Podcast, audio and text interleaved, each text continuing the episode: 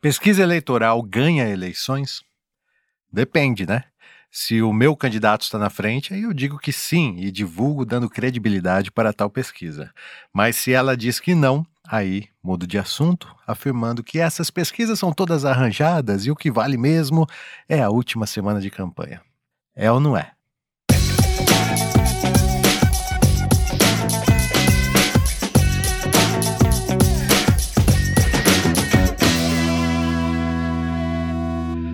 Em Novo Horizonte, estamos vivendo esse momento de especulação pré-campanha, onde boatos estrategicamente espalhados por líderes partidários tentam confundir a população.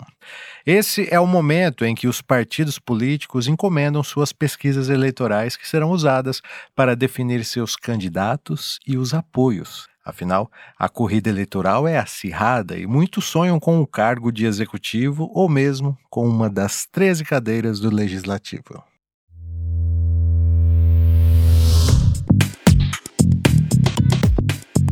A grande novidade é que nesse ano as regras eleitorais mudaram e não existe mais coligação para compor chapa ao legislativo. Elas serão permitidas apenas para definir apoio ao executivo. Será um teste e inicialmente presume-se que as novas regras acabarão com os partidos pequenos. Por isso, houve muita troca de legenda. A verdade é que a maioria dos vereadores e pré-candidatos não se importam muito com ideologias partidárias, não. Eles miram apenas em melhorar suas chances de serem eleitos e estão dispostos a tudo para alcançar esse objetivo. Até mentir. E é aí que eu quero chegar. Pesquisas eleitorais. Até que ponto devemos acreditar nelas? A função da pesquisa eleitoral é prever o que vai acontecer no dia da votação e na grande maioria das vezes os levantamentos são bem sucedidos nessa tarefa, sabia? A Universidade de Houston, nos Estados Unidos, verificou que pesquisas feitas em países latino-americanos tiveram uma eficácia de 90,9% na última década. Um índice de acertos, digamos assim, bem relevante, apesar de que isso não descarta possíveis zebras.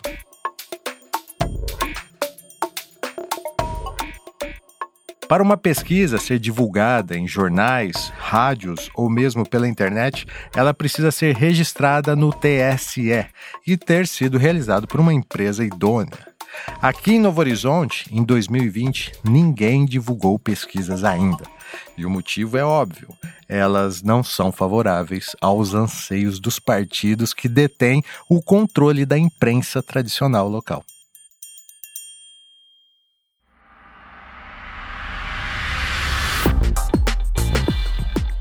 Estima-se que ao menos 10 pesquisas particulares foram encomendadas e em todas elas o quadro se repete.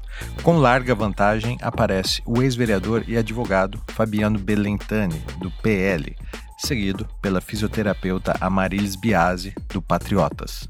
Por acaso, o mesmo resultado da enquete que o NH News, TVBGO e Tafre Notícias divulgaram no ano passado. Mas o que vem chamando a atenção nessas pesquisas é o fato de Fabiano e Amarilis estarem muito à frente dos outros candidatos. E detalhe, nem sequer terem anunciado ainda a candidatura oficialmente. Curioso, né? Muitos dizem que a dupla já está eleita. E sabe quem os elevaram a esse nível de aceitação e confiança? Na minha opinião, foram os atuais vereadores. Eles passaram quatro anos atônitos assistindo ao prefeito Toyota e seu grupo literalmente abandonar a nossa cidade. Então, agora ficou fácil para a população decidir. De um lado, temos os atuais políticos e a certeza de que nada mudará, e do outro, Fabiano e Amarilis, com a mesma proposta de mudança que defenderam em 2016 e prometeram defender de novo agora em 2020.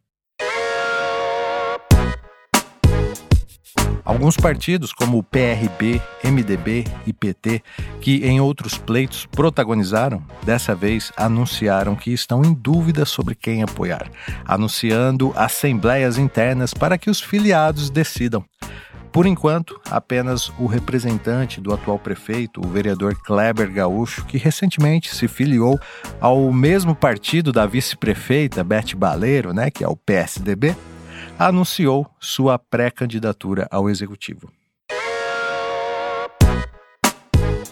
A data final para registrar candidatura é 26 de setembro e é quando também conheceremos definitivamente os candidatos.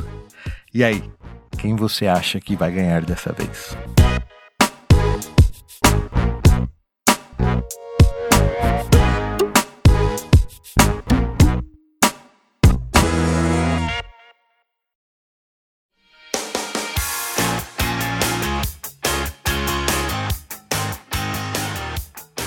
Esse foi o NH News, um podcast semanal que leva até você informações relevantes da cidade de Novo Horizonte. Siga o NH News no Facebook, no Spotify e assine a lista VIP no WhatsApp. Você receberá as novidades gratuitamente direto no seu smartphone. A edição do NH News é do Rogério Silva e a produção é minha, Gilson De Lázari. Até a semana que vem.